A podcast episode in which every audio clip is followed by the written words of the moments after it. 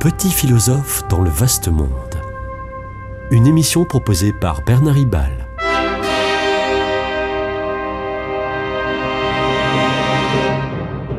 Bernard Ribal, essayiste, agrégé et docteur en philosophie. La, crainte écologique d'une fin du monde imminente dont l'humanité serait coupable à cause de ses activités. Cette crainte eschatologique est identique au, cliché, au cliché des religions planétaires. Tout y est. Prophétie de la fin catastrophique du monde, culpabilité de l'homme et aussi espérance d'un salut.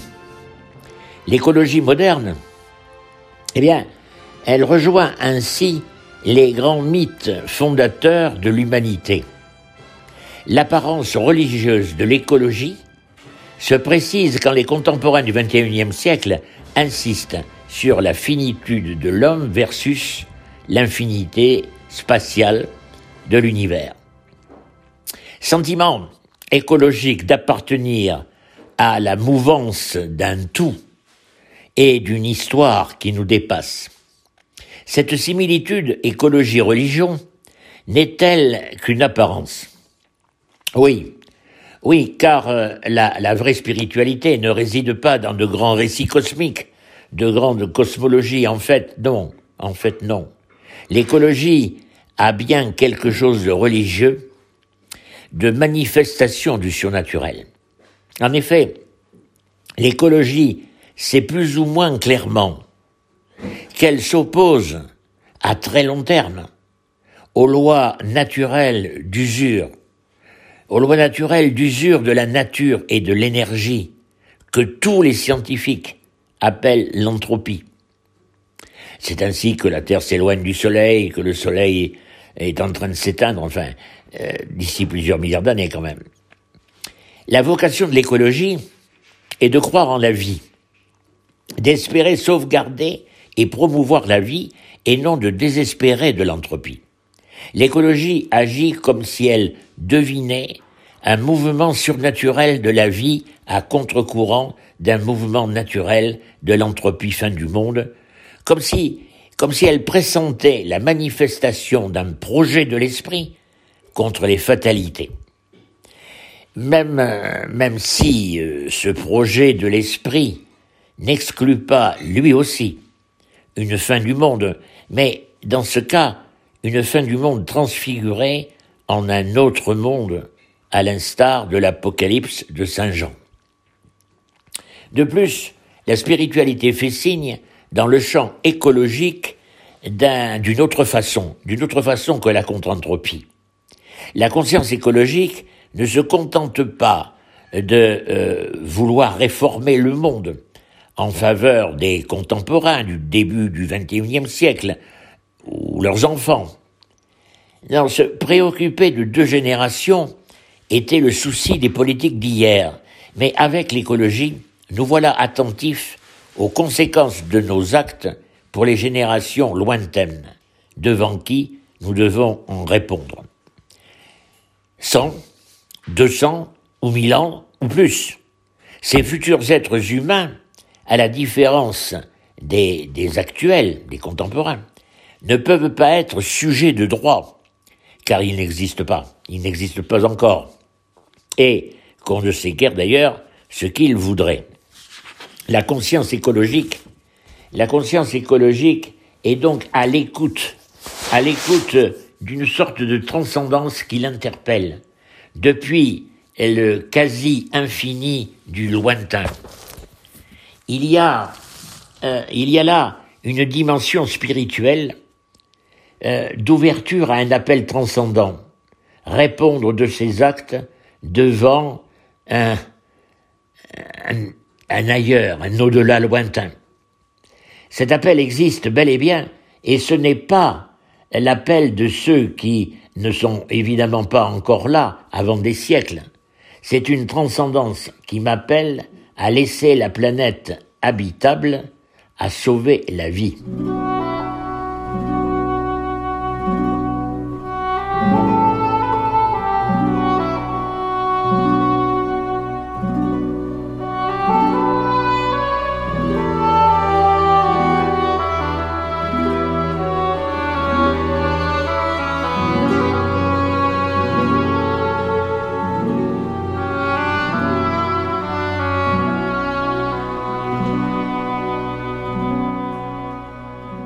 Il y a là une obligation spirituelle comme un commandement divin. D'ailleurs, ce commandement de Dieu est explicite dans la Bible dès le deuxième récit de la création. Dieu missionne les hommes pour garder et cultiver le jardin d'Éden, c'est dans le livre de la Genèse. Mais c'est aussi, aussi euh, ce que vont euh, développer aujourd'hui les éco-spiritualités, alliance de l'écologie et de la spiritualité jusqu'à proposer des sortes de nouvelles religions telles que la célébration de Gaïa. Dans les années 1970, James euh, Lovelock euh, emprunte à la mythologie grecque Gaïa, Gaïa, déesse de la terre, et Gé, en grec c'est la terre, et Gaïa c'est la déesse de la terre. Pour, euh, pour ce penseur de l'écologie, la Terre ne doit plus être considérée comme un objet, mais comme un organisme vivant qui se conduit comme un esprit. En France, Bruno Latour a repris cette idée païenne tout en l'accommodant tant bien que mal au christianisme. Le christianisme, lui, ne veut pourtant pas, ne veut pourtant pas confondre la nature et Dieu. Ça, c'est le panthéisme, en particulier le panthéisme de Spinoza.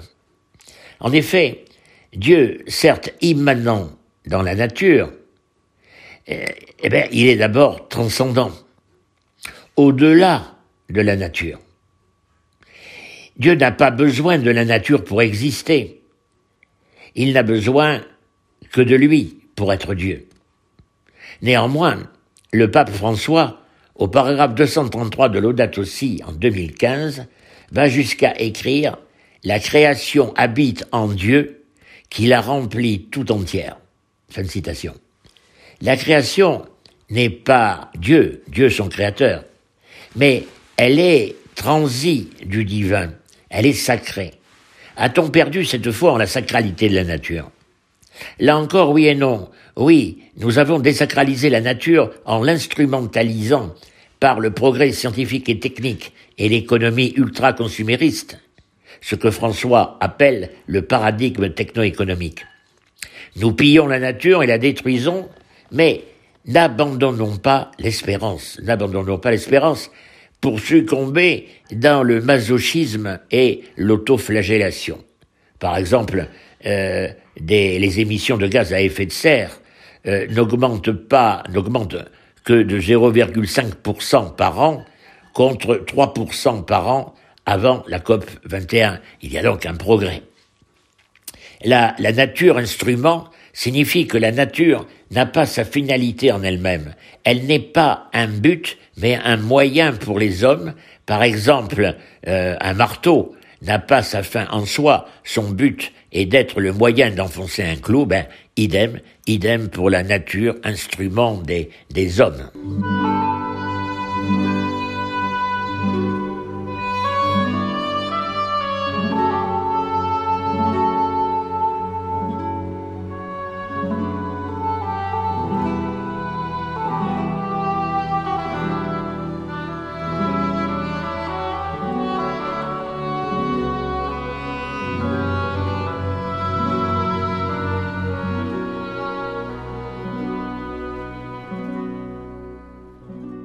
À présent, nous sommes en train de nous convertir, d'opérer un changement radical d'optique, une transvaluation de la nature, un évaluer autrement.